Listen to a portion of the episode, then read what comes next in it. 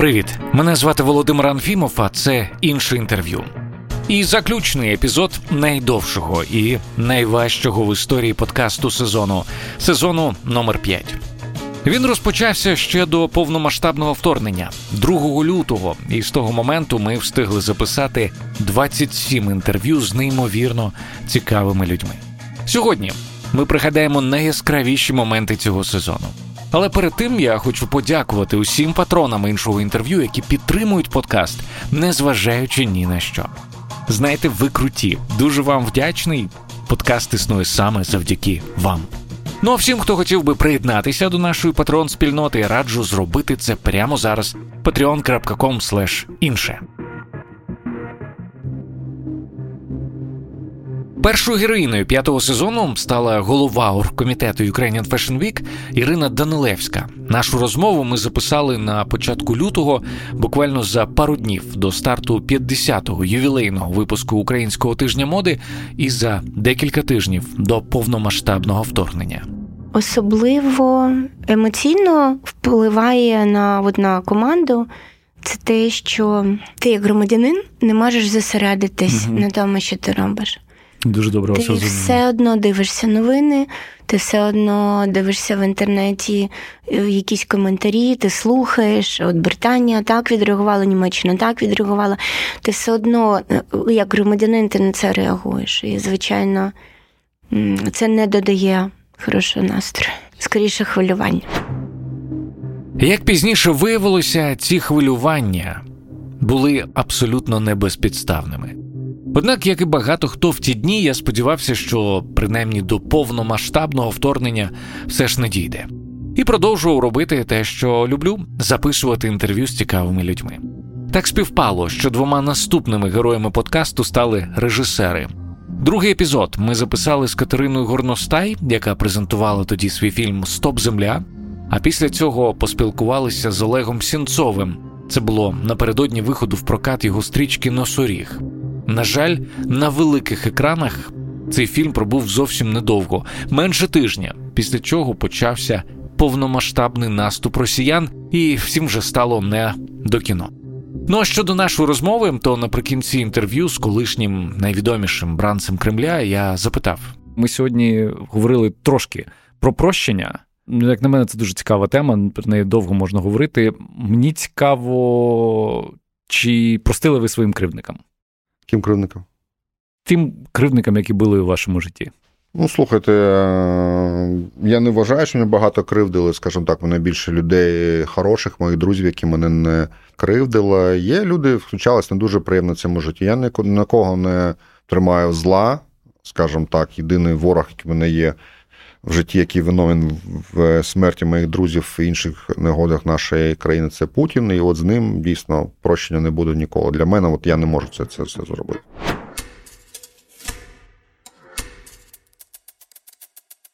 Причин ненавидіти Путіна буквально за декілька днів після цієї розмови у всіх нас побільшало. Наступило жахливе 24 лютого і на якийсь час я був змушений зробити перерву у записі іншого інтерв'ю.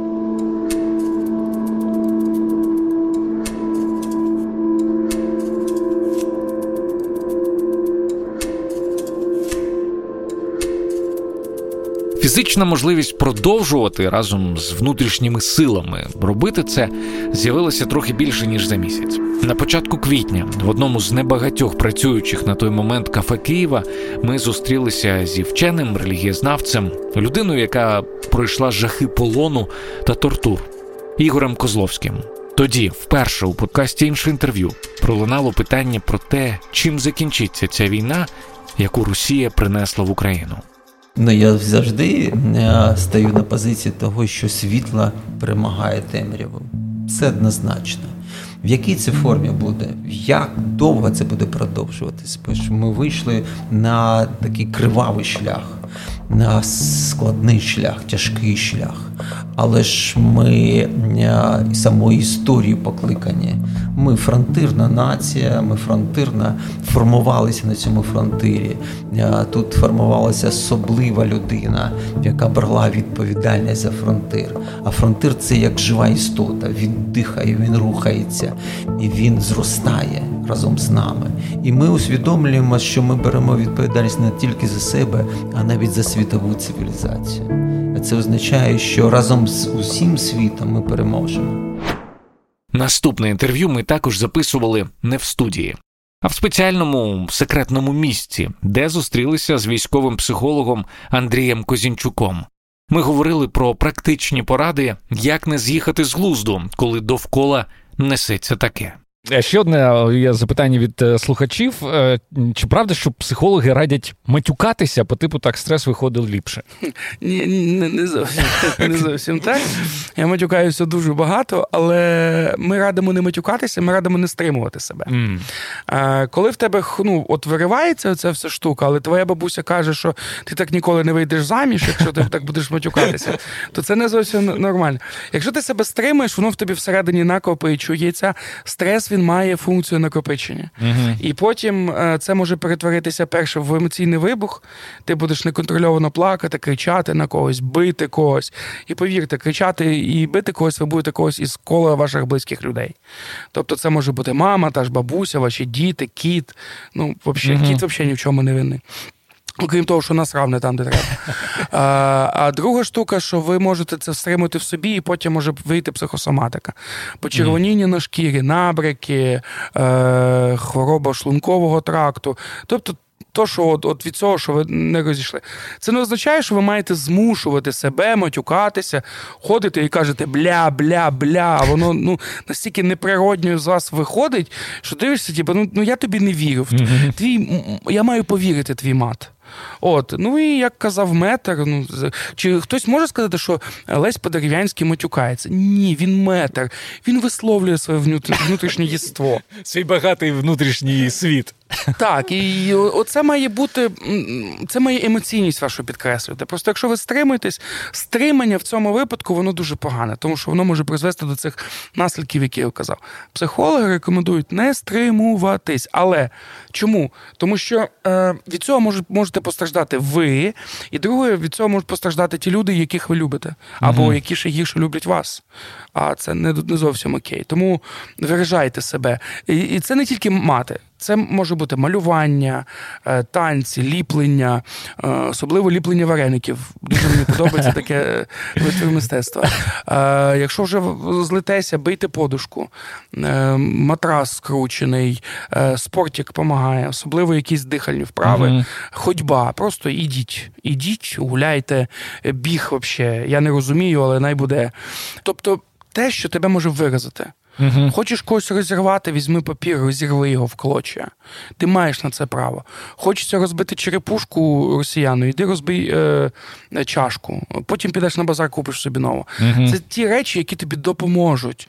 Не доводи до того, що ти будеш там, не знаю, свого чоловіка в сльозах кричати на нього, бо в тебе був просто поганий день. Угу. От саме того психологи рекомендують не стримуватися.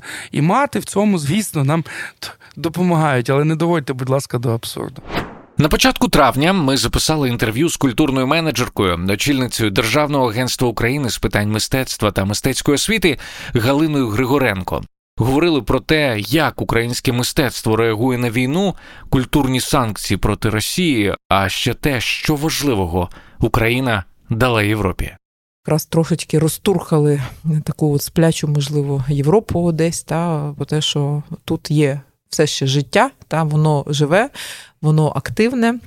Мені здається, що Україна навчила весь світ а сміливості, б людяності, да, тому що ті приклади, е, ну починаючи від е, взаємодопомоги між людьми, закінчуючи тим, що ми спасаємо звіряток, які застрягають десь, та це багатьох дивує і дійсно надихає. Одним з найпопулярніших випусків п'ятого сезону стала наша розмова з очільником благодійного фонду допомоги армії Повернись живим Тарасом Чмутом. Тоді ми поговорили з Тарасом про те, що буде вважатися для України справжньою перемогою, що треба і чого не треба робити, якщо є бажання допомогти ЗСУ, а також чому перемога точно буде за нами. У мене тут висить карта, на яку я от власне весь ефірі дивлюся, і на цій карті я бачу, що Україна як держава вистояла в перші дві фази війни, а це означає, що далі буде легше, далі буде краще, і ми обов'язково добі... зараз унікальний шанс добити. Цю всю історію з Росією, яка почалася в 2013 році, до нашої великої перемоги. Це ну, це довга війна, це війна, ну це марафон. Але ми в ньому точно переможемо, бо ми перемогли в 14-му, 15-му, ми перемогли е, в лютому, березні 22-го, ми перемогли в квітні, травні 22-го, і наступному на наступному колі ми теж переможемо. І навіть застосування там якоїсь тактичної ядерної зброї або хімічної зброї, і так далі, так далі, чим Росія зараз залякує нас, воно не здатно змінити цей розклад. Так, це буде більше жертви, більше руйнування, але кінцевий результат він один.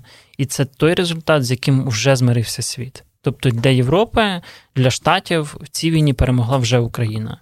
Питання тільки часу і втрат. Хотілося б, щоб швидше і з меншими втратами, але знову ж не все залежить від нас. Хоча ми можемо сприяти тому, щоб Збройні сили на тактичному рівні були ефективніші і і пришвидшували процес утилізації Росії. Наступною героїною п'ятого сезону подкасту стала легендарна радіоведуча, співачка та засновниця серії благодійних концертів на шапку Соня Сотник. Давай про музику трохи поговоримо. Давай. Я е, ну, якби мені хтось е, сказав е, рік тому, що слухаючи Еда Ширана, я розплачуся, я би сказав, чуваки, ви що? Ну хіба що зі, зі сміху. Але вчора ми з дружиною їхали по справам по Києву, грало радіо і загралася пісня Еда Ширана Тараса Тополі. І реально, ну знаєш, очі... я автоматично так. були. Ну в тебе часто трапляється, коли музика зараз в ці дні тебе розчулює до до сліз. Коли uh це востаннє було? От е, ми ж всі тримаємося, знаєш, ми ж такі типу, всі залізячки, там uh-huh, uh-huh. все клас. А, Музика накриває в машині. От оця от історія, коли ти сам на сам з собою, це зазвичай в машині, коли ж там щось іде фоном, і якийсь тригер, який просто, можливо, у вікні, знаєш, там шматочок прапора, uh не знаю, мама з дитиною, люди похилого віку, щось не знаю, квіточка, знаєш, і і вдалий саундтрек. Все, все складається, все, ну сльози все. Пішли. Тобто, та, ти мусиш зупинятися, тому що ти не просто сльози, це просто в тебе інколи буває до істеричного такого, та, що ти не можеш. Е, ну, і це дуже кльово. І ти проплакався, і і далі ACDC, все. І далі далі рок-н-рол. Далі треба бігти. Музичну тему ми продовжили в розмові з лідером гурту без обмежень Сергієм Танчинцем. Але окрім творчості та волонтерства, говорили, звісно, і про віру в перемогу.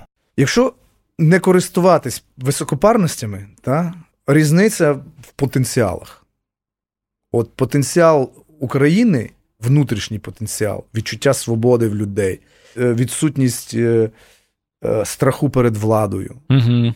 відсутність страху перед якимись проблемами, викликами. Реально, от ми от ми живемо без без такого, от, от, от, якщо не брати війну, то ми практично нічого не боїмось ну, угу. в житті своєму. Ну, нема грошей, ну заробимо ті гроші. Ну там нема чогось, ну зараз порішаємо, буде там. Поганий президент, зробимо революцію. знаєш. Ну, серйозно. Так, так, тобто, так і є. різниця потенціалів між нами і ними. І і було би алогічно нам програти просто. Тому що ми вільні, впевнені в собі світлі люди. Ми нормальні світлі люди. А вся та нечисть е, з бараків і аулів, яка світу Божого не бачила, вона просто не заслуговує перемогти таких людей, як ми. Таких людей, як як, як європейська цивілізація. Так. Це. Наступною героїною іншого інтерв'ю стала письменниця Оля Русіна, авторка надзвичайної книги Абрикоси зацвітають уночі, яка вийшла вже після початку повномасштабного вторгнення і яку я усім дуже рекомендую прочитати. В нашій розмові, яку ми записали на початку червня, ми говорили з Олею про її книгу, а також про рішення залишитися у Києві попри небезпеку. Тобі не було страшно цей період зараз тобі, як в Києві? Ну, зараз Київ дуже змінився. Звичайно, але б сказала, що це така алюзія нормальності. Знаєш, бо ти ну ти йдеш вулицею, і на вулиці вже немає блокпостів, і всі так спокійно ходять, але водночас ти бачиш ці протитанкові їжаки по обидва боки дороги, просто на на, на траві. Ти розумієш, що їх в будь-яку мить можна швиденько пересунути назад на цю вулицю, якщо буде потреба. Е, Я б не сказала, що е, мені прям було дуже страшно. Е, ну, от протягом всього ну, кінця лютого, протягом всього березня до деокупації Київщини, тому що ми ще на той момент не зовсім ми не знали тих речей, як, які ми дізналися, коли звільнили північ Київської uh-huh. області. Бо тоді я усвідомила, що от просто там дім моїх батьків, про який я згадувала на виноградарі, він ем, в такій кінцевій точці виноградаря навпроти їхнього дому ліс, і за цим лісом вже були окуповані росіянами тимчасово території. І якби вони прорвалися таки в Київ, то дім моїх батьків був би просто першим, mm-hmm. ну одним із перших будинків, на, на який би вони натрапили. І в березні ми ще не знали про жорстокість, там з якою вони бивали цивільних на Київщині. Ми ще е, ну, не бачили цих всіх деталей, і от мені страшно стало тільки. Після деокупації, коли ми побачили все, що діялося на окупованих територіях, і усвідомили, що, зокрема, Буча, Ірпіні, і Гостомель, і села навколо вони врятували Київ, тому що вони прийняли на себе цей удар. І в Києві могло би бути оце все. Просто ми цього не усвідомлювали в березні. Тоді, Тоді мені стало страшно так. Особливим героєм п'ятого сезону подкасту інше інтерв'ю став болгарський медіаексперт і медіаінвестор, журналіст-розслідувач видання Белінкет Христо Грозєв. Це була дуже цікава розмова про специфіку російської пропаганди, настрої в Кремлі та ймовірність початку третьої світової. А наприкінці я поставив Христо питання, яке ставив і українським учасникам подкасту: що саме йому дає віру в перемогу України? Um, Я би назвав це надією. Так, і ця надія не тільки стосується України, але й тих росіян, яких е, ми сьогодні вже згадували, які залишили країну і не мають особистої провини в тому, що сталося. Тому це точно про надію. Так а що мені дає привід так думати? Е, я бачу, що у Кремлі параноя. Я знайомився із результатами соціальних опитувань, е, які щотижня проводить Кремль, і абсолютно очевидно, що вони дуже бояться, як суспільство відреагує в випадку програшу.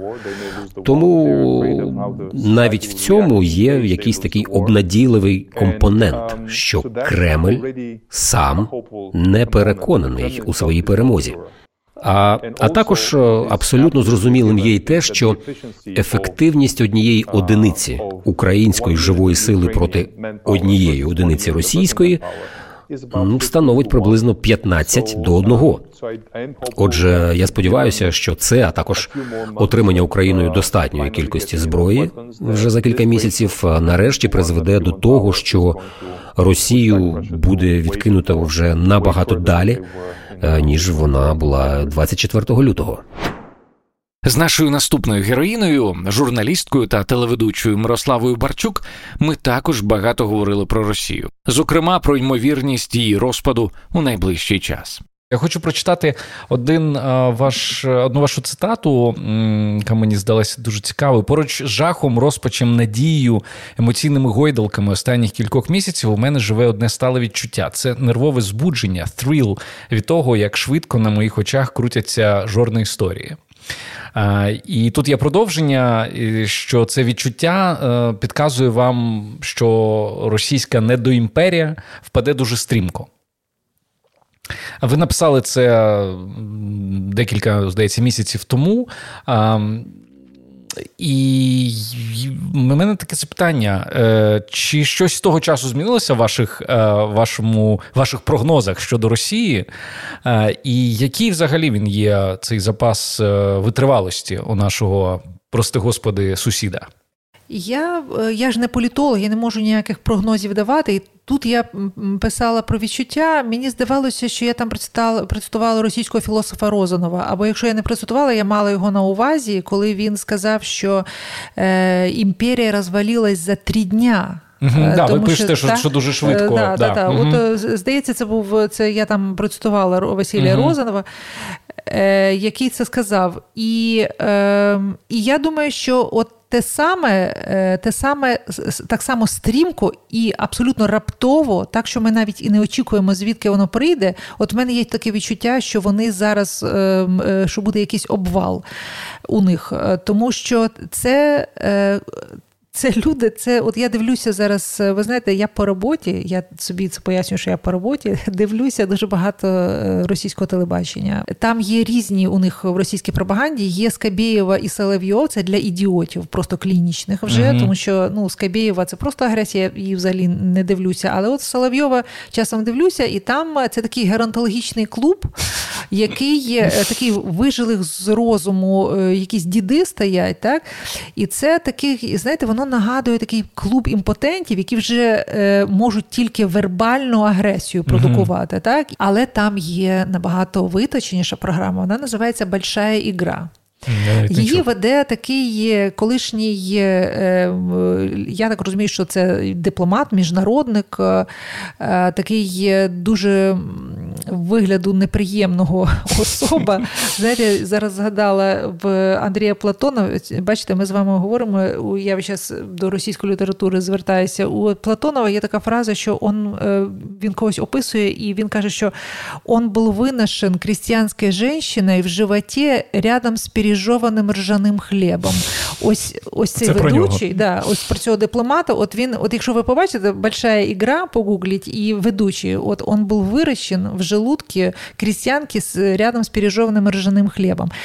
І ось ця ем, е, ось ця е, програма вона є дуже для розумних людей. Це така геополітична програма, де стоять, значить, там ці е, ці мгімошники, угу. і їх дивитися справді цікаво, тому що це їхнє бачення дуже людей, які фактично вони говорять як люди 19 століття.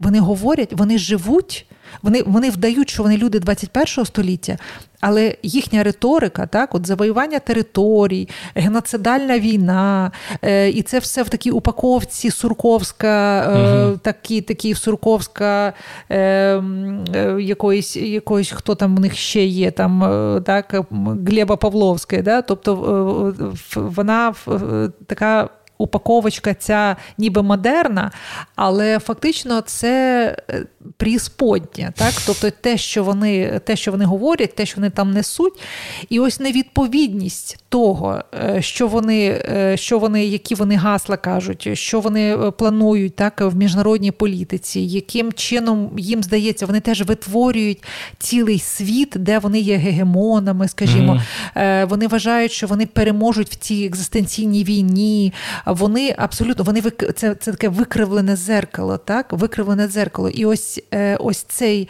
ем, е, цей такий якийсь гротескний, я би сказала, якийсь світ е, неможливий, просто неможливий для для сучасної для сучасної часу. Мені підказує і, власне, мені диктує, от е, шепче мені оце відчуття, що це не довговічне, це не може так бути. Вони впадуть, бо вони не це просто знаєте, як до е, поїзда е, причепити ну, колесо якесь гниле. Ось uh оце мені так виглядає ця розмова. Тобто, це як е, як оце називалося, оцей експрес, е, що що у нас планувався? Гіперлуп? Що, гіперлуп, та, і і колесо тілєгі. Ага. От це так мені це це виглядає. І от саме це мене підштовхує до думки, що це довго не може тривати. Тобто вони е, вони впадуть. Інша справа, що наші жертви можуть бути дуже великі. Так? Ми ще ми ще не прийшли. Ми ще Зараз, коли ми з вами говоримо про майбутнє, так, от ми недавно в мистецькому арсеналі говорили про майбутнє. І я там сказала, що е, ми говоримо в ситуації, коли от встався великий вибух, і ще цей пил не осів, uh так, і ми обтрушуємося, мацаємо себе, чи ми цілі, і вже думаємо про те, яким буде майбутнє. Це дуже здорова штука, що ми так робимо, але ще ми ще тільки обтрушуємося, і ми ще не розуміємо, чи ще раз прилетить. Наступною героїною п'ятого сезону подкасту стала арт-менеджерка та кураторка сучасного мистецтва, директорка мистецького арсеналу Олеся Островська Люта. Говорили зокрема про зміни, які вже відбулися в українському суспільстві з початку війни. Мені здається, що ми дуже утвердилися в думці про те, що ми справді спроможне суспільство. В якщо ви пригадаєте, якісь років 15 тому така загальна думка панувала, що українці це таке не дуже спроможне суспільство, і це взагалі такі невдахи Європи. Угу. Е, І я думаю, що це суттєво змінилося. По перше, ми справді е, в дуже спроможне суспільство, яке може функціонувати в неймовірний спосіб в неймовірних обставинах. Наприклад, деякі українські бізнеси для мене слугували весь час у Києві е, під час е, облоги Києва, просто е, якимись такими не знаю, в місцем надії. uh Чи якщо я розуміючи, наскільки складна логістика, і я бачу, що якийсь бізнес, який раніше працював, працює, то це напевно означає, що можливо працювати. Тобто, що життя може продовжуватися як далі, і і так далі. Так само, як, напевно, арсенал для, так. Е, для когось. І це стало для нас великим відкриттям, що ми можемо функціонувати е, і функціонувати дуже добре в е, абсолютно нереальних умовах. Це потребує багато сили волі, багато сміливості, багато таланту. Тобто, цього це все проявилося, і це дає відчуття ем, такої ем, самоповаги. Тобто, це відчуття самоповаги, мені здається, дуже е, суттєво е, зросло. Друга річ, е, українцям стало набагато легше говорити, ем, що вони думають із іноземними аудиторіями, тому що ці аудиторії почали слухати. Угу. Все ще все ще з певною мірою скепсису, але все ж таки ти вже не мусиш, ем, так би мовити, приставати до пануючого дискурсу mm. десь в іншій, в іншому суспільстві. Е, а можеш розповідати з своєї точки зору. На моєм, на моїй пам'яті це взагалі вперше. Вперше, коли ти можеш, е, наприклад, е, оце обговорення про те, чи є війна Росії проти України геноцидальною. І те, що ми, як люди в Україні, напевно, часто відчували. Е, власне, вона є геноцидальною. Коли це приймається широко е, в е, якихось західних, скажімо, експертних колах, то ти відчуваєш, що ти маєш набагато більше слухачів і співрозмовників, з якими ти можеш говорити відкрито і правдиво. А не пробуючи знайти якийсь такий наратив, близький mm комусь, для того, щоб люди зрозуміли, тобто не ці обхідні шляхи. Це я теж думаю великою ем, мірою е, змінилося. Це відчуття е, сміливості і того, що ми сміливі люди, напевно, все ж таки. Ось зовсім недавно, буквально.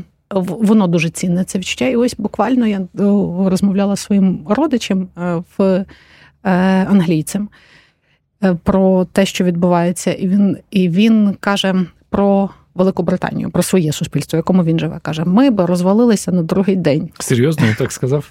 Кілька разів. І я думаю в цей момент, що що ну це ж правда, що в нас є дуже вагомий досвід е, функціонування і навіть нормального, так би мовити, життя в неймовірно складних обставинах власне поколіннями і поколіннями.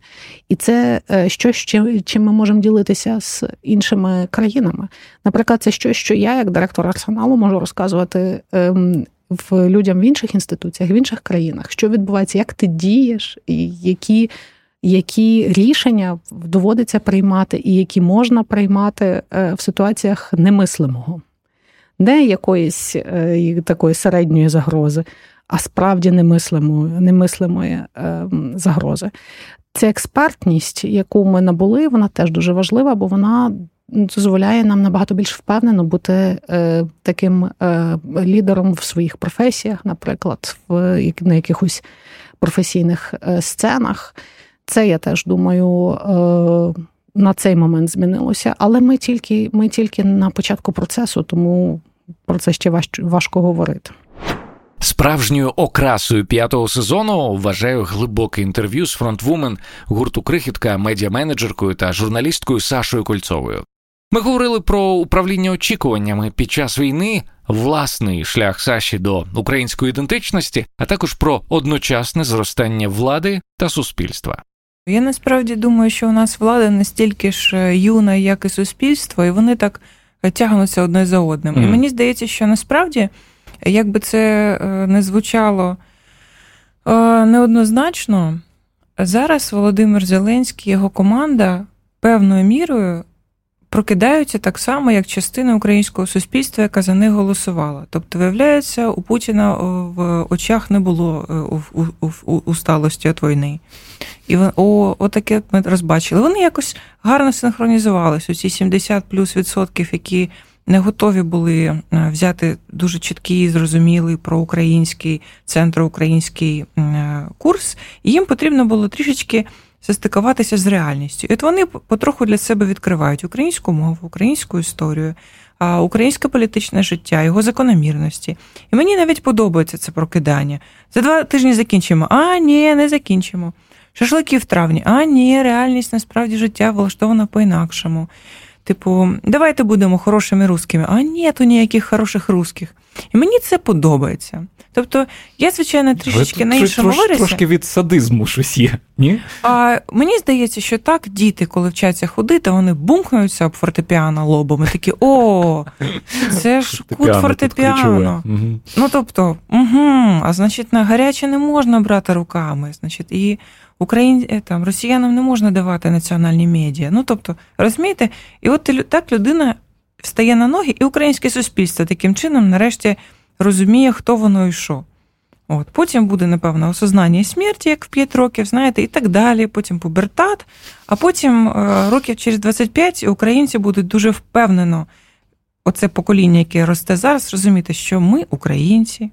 Ми походимо не ні від якого ні Совєтського Союзу, а від війська Запорізького, ми військова держава, ми завжди даємо е, полобу росіянам. Тобто, і це вже не буде ні все так однозначності, яка будувалася роками тут.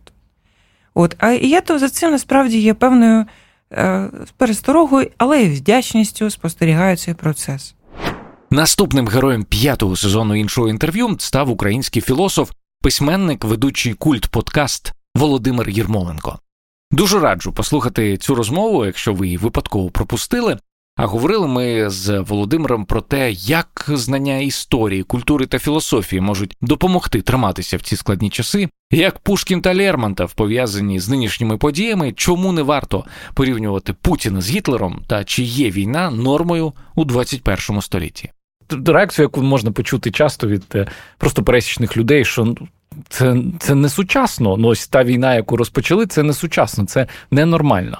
Але з ну, з філософської точки зору, е, війна це все ж таки це нормально? На жаль, це норма людського існування. Це норма в тому сенсі, що не те, щоб норма, це це регулярно повторюваний факт. І коли ми кажемо, коли особливо наші західні друзі нам говорять, як це можливо в 21 столітті, я їх питаю: а чому ви думаєте, що 21 століття краще, ніж 20-те, хм. краще, ніж 19-те? Що нам дало таке переконання? І я тут погоджуюсь з іншим великим філософом Жан-Жаком Руссо, який казав, що технологічний прогрес не веде до прогресу в моралі. Не думайте, що якщо у вас будуть нові гаджети, ви станете кращими людьми. Скоріше за все, ні. Можливо, і навпаки, ви станете гіршими людьми.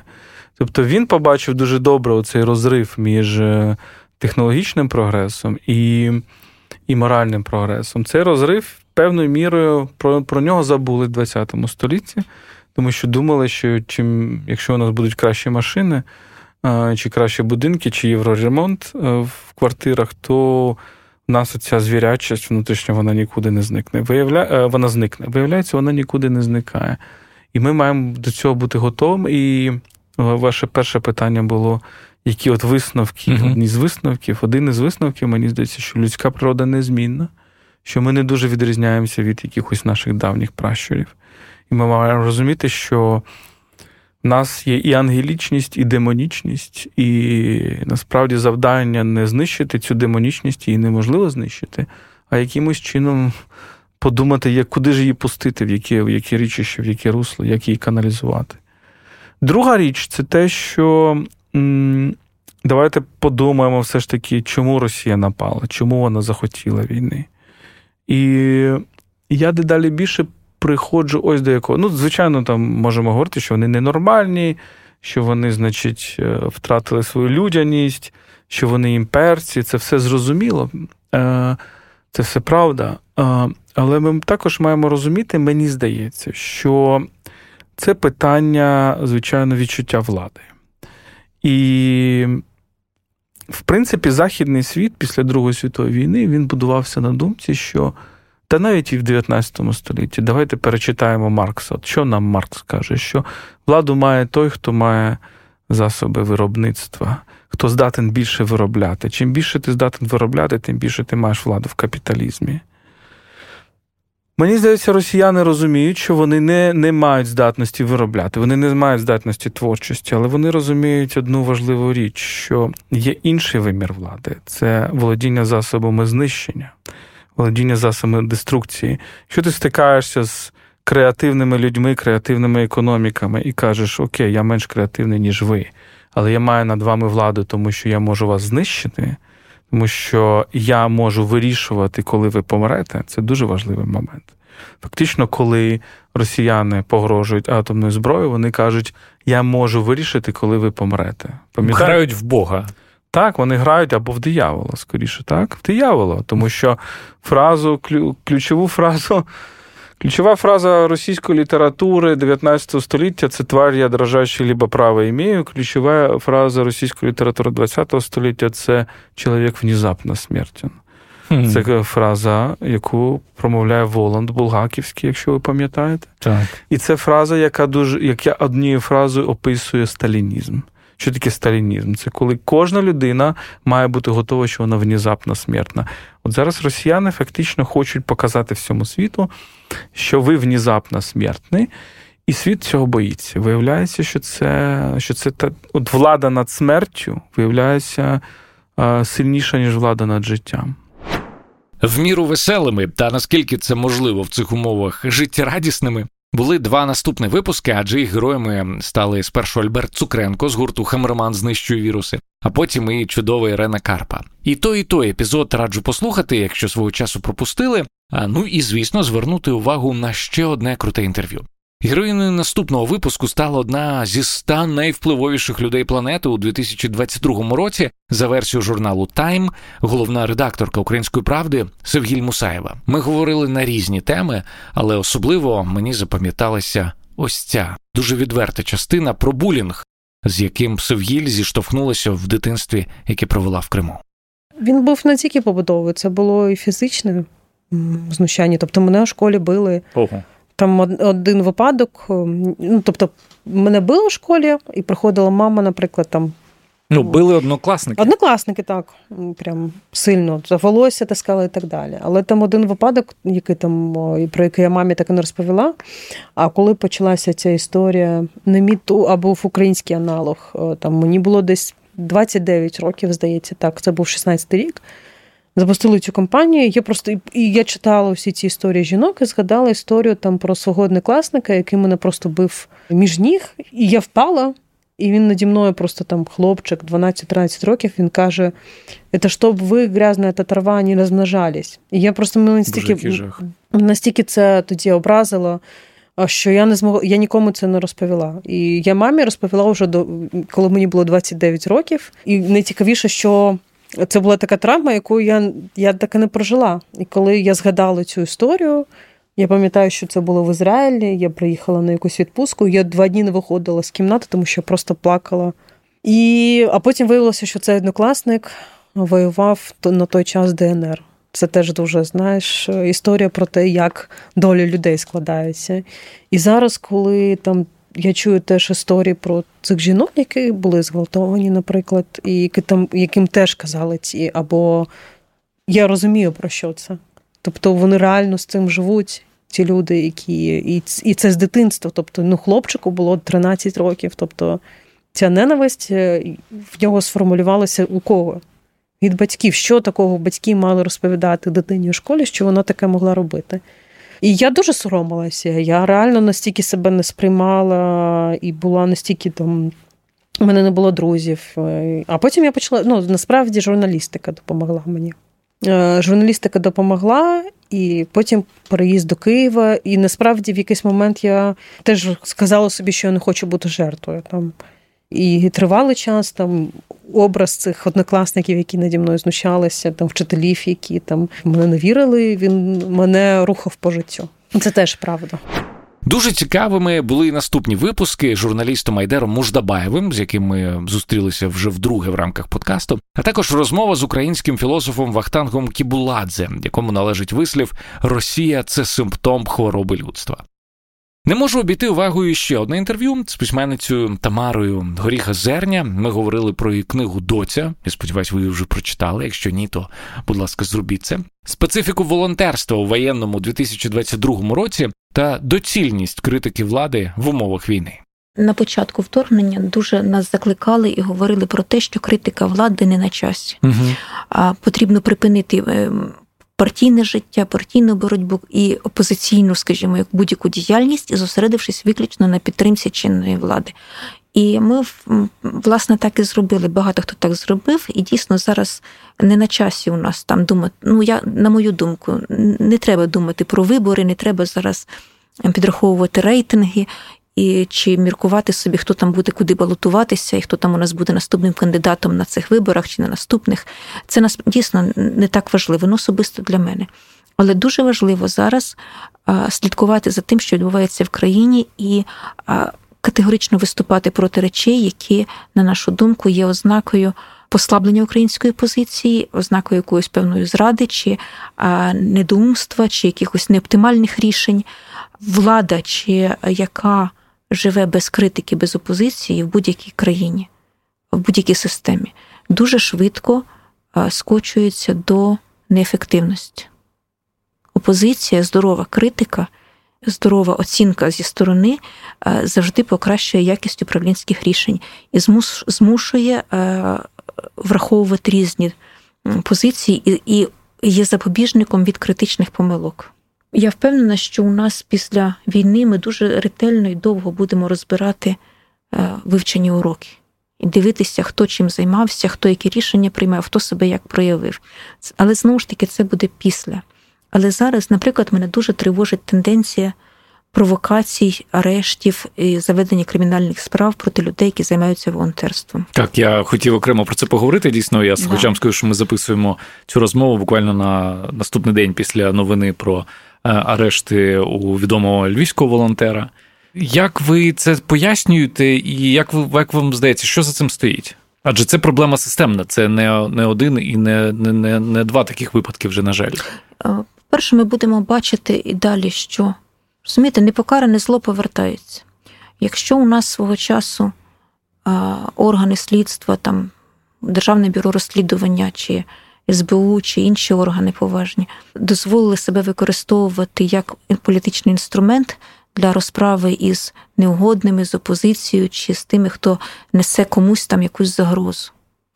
І суспільство на це відреагувало мляво. Вони не були, е, вони не отримали отакий опір, вони не, не отримали скандали величезні, такі, які вони мали бути.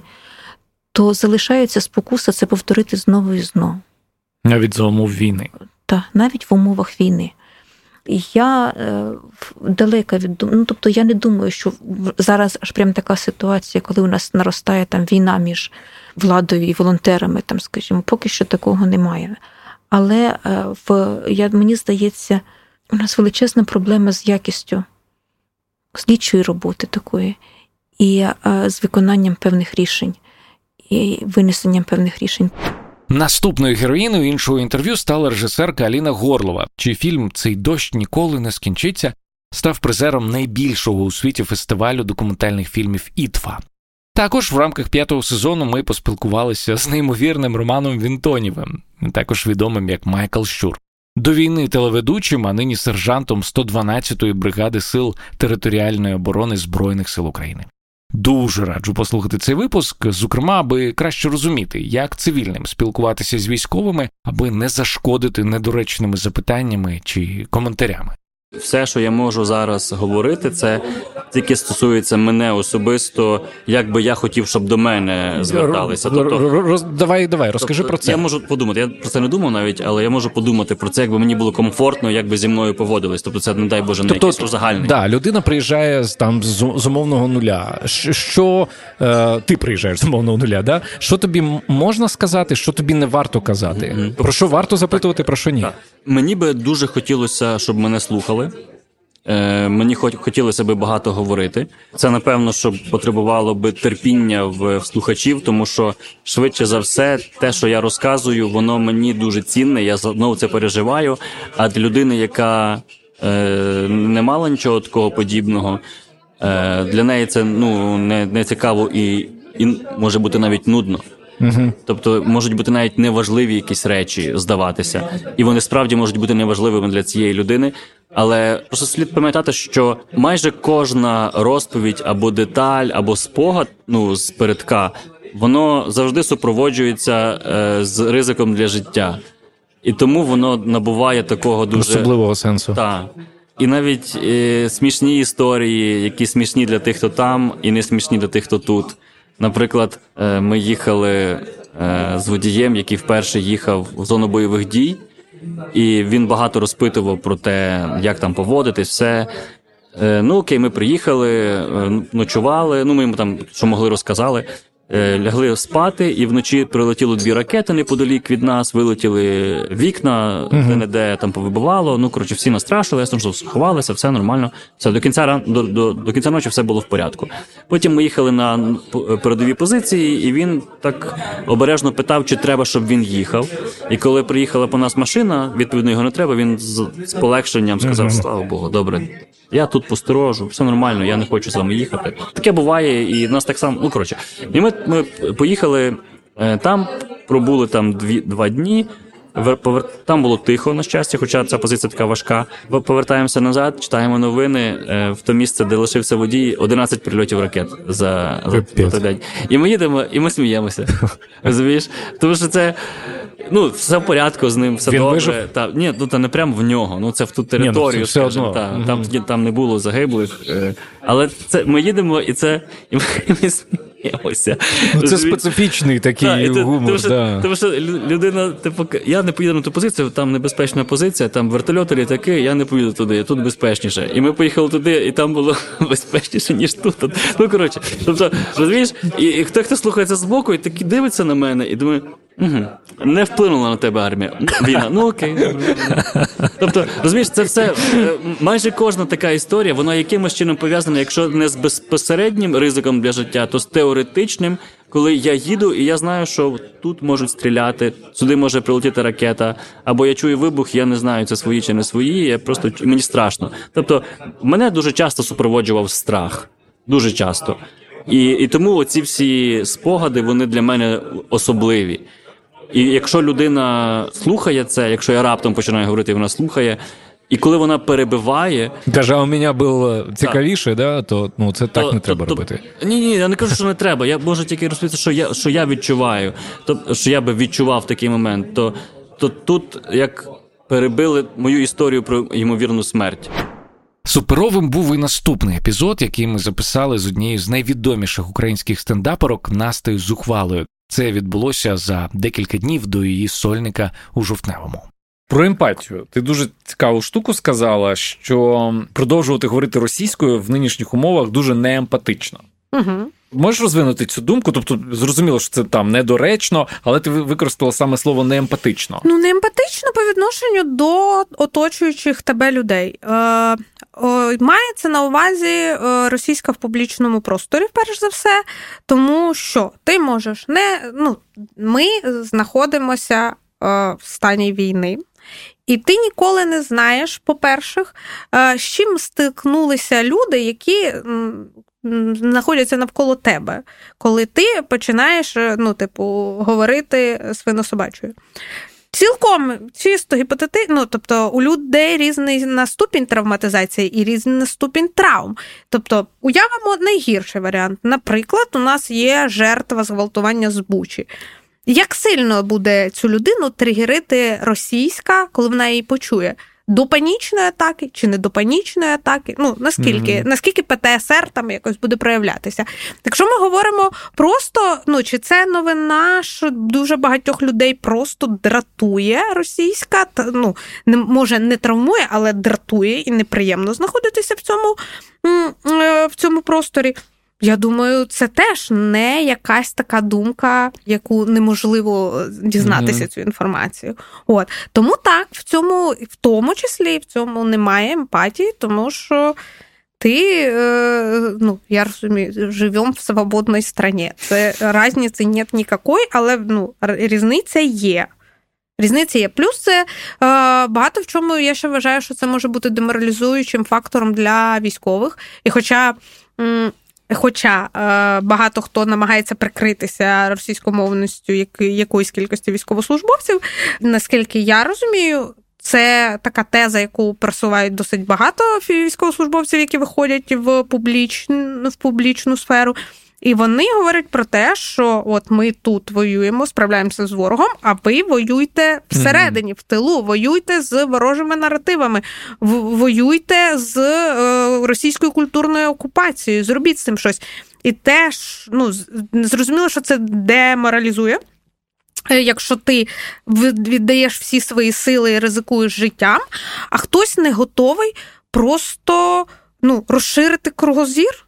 От хтось не готовий перепідписатися, почистити Ютуб, е, спробувати говорити мовою, яку ти знаєш. Просто, можливо, не маєш мовної практики. Ну, в Україні я не думаю, що є якісь групи, які не розуміють українську. Абсолютно. Я думаю, ну це якщо такі люди є, то це якась типу дуже вузька маргіналізована група.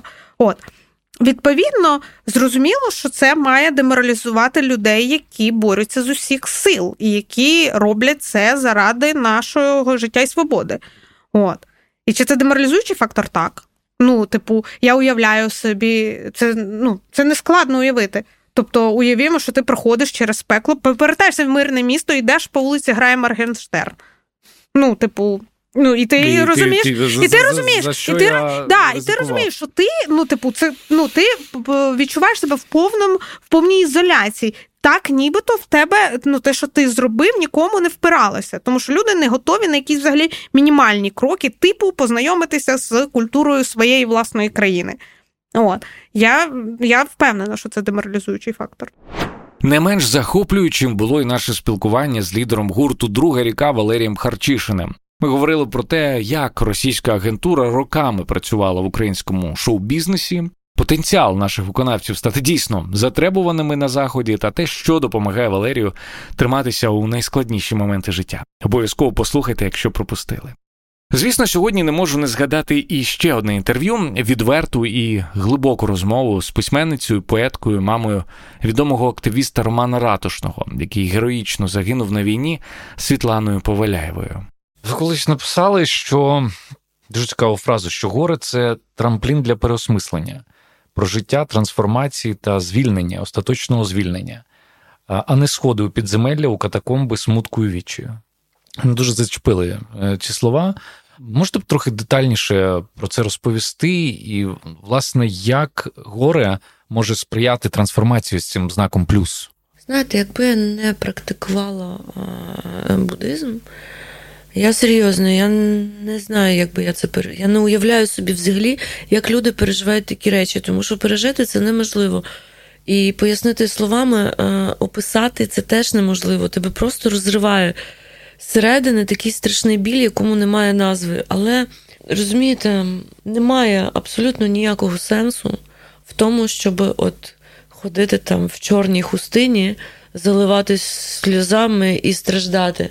Цього дуже хочуть е, різні люди такого, знаєте, святенницького характеру, які можуть тобі розказати, що ти якось не так страждаєш. А, тобто там, ви, типу, навіть з таким зіштовхувалися? Ще щось таке. Ну, зі мною ви ж розумієте, що ти сядеш там і злізеш, я ж послати можу просто одразу, моментально. От е, Ми в ці інтелігентські ігри ніколи не граємось, якщо такий спосіб люди там mm-hmm. вважають за можливе звертатися. Та? Ось. А, І тому ну, це насправді велика сила. Сила оцього болю, а, вона гігантська. І як будь-яка сила, вона насправді безлика. Тобто вона так само може бути і любов'ю, і сяєвом, і бажанням продовжувати те, що Рома хотів би зробити, і е, не встиг. Ну, тобто, я це мала на увазі, що скочуватись е, в страждання і вічі просто немає ніякого сенсу. Це не продуктивно, тому що ти не вистраждаєш це страждання ніколи. Ти будеш жити з цим все життя. Просто з цим страшним болем і з цією порожнечою. От, е, Тому сенс зарити себе в землю, тим більше, що коли в тебе є родина, от, в мене є старший син, чоловік, собака. Ну, от бачите, що і книжка, походу, написалася випадково, внезапно. Ось будемо робити фестиваль в Протасовому яру. Дуже сподіваюся, що він буде щорічним. Ось, а це ну це велика робота, яку треба починати робити вже. Як ви розумієте, фестивалі ж не готуються там за так. типу місяць навіть. Тобто, розумієте, про що я? Не про те, щоб щось робити, щоб заглушити угу. цей біль і відволіктися, а навпаки, використовувати оцю як паливо. кінетичну да. енергію угу. та, як паливо для чогось для чогось продуктивного. От. Ну і ще для того, щоб кацапня просто утерлася, всралась, щоб вона думала, що вони нас тут просто отак от знищують і так нам роблять боляче, що ми нічого не зможемо, взагалі не зможемо відродитися, не зможемо нічого робити, творити, любити. Ти хуй.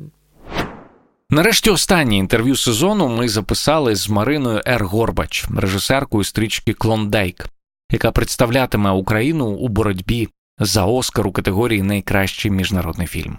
Я знайшов одну вашу цитату, де ви саме говорите про дивних людей.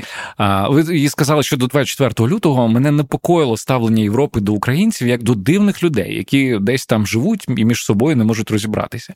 Е, і те, що відбувається, не дуже сильно стосується європейців. І якраз катастрофа MH17, в якій жертвами є е, європейці, для мене міст до розуміння, що ніхто не є зараз дивною людиною. Ну і далі про те, що світ є глобалізований, і це стосується всіх. Як вам здається, е, станом на зараз? Це розуміння до європейців вже прийшло?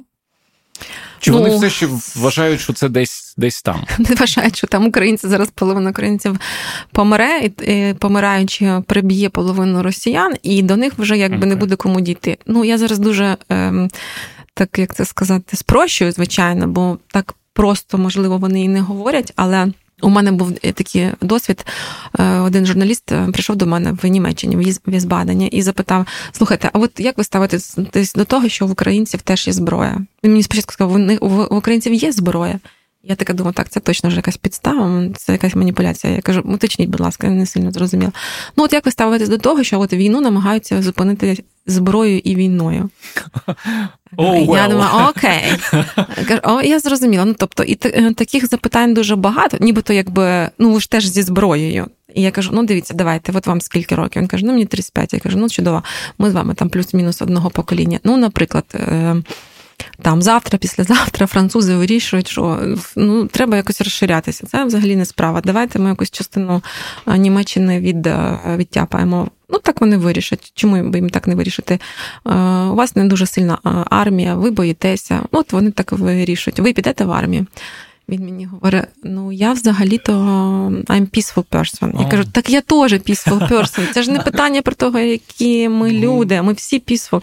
Ми взагалі, можливо, най, наймирніша нація, яка ніколи не починала війну і не зазіхала і ні не на зазіхала чужі території. ніякі території. Абсолютно, абсолютно ми собі спокійно живемо з кримськими татарами, немає ніяких претензій. Кажу, це не про те. Це про те, що до вас приходять в будинок, е, відкриваються ноги двері, кажуть, тепер тут буде стояти наш автомат автомат.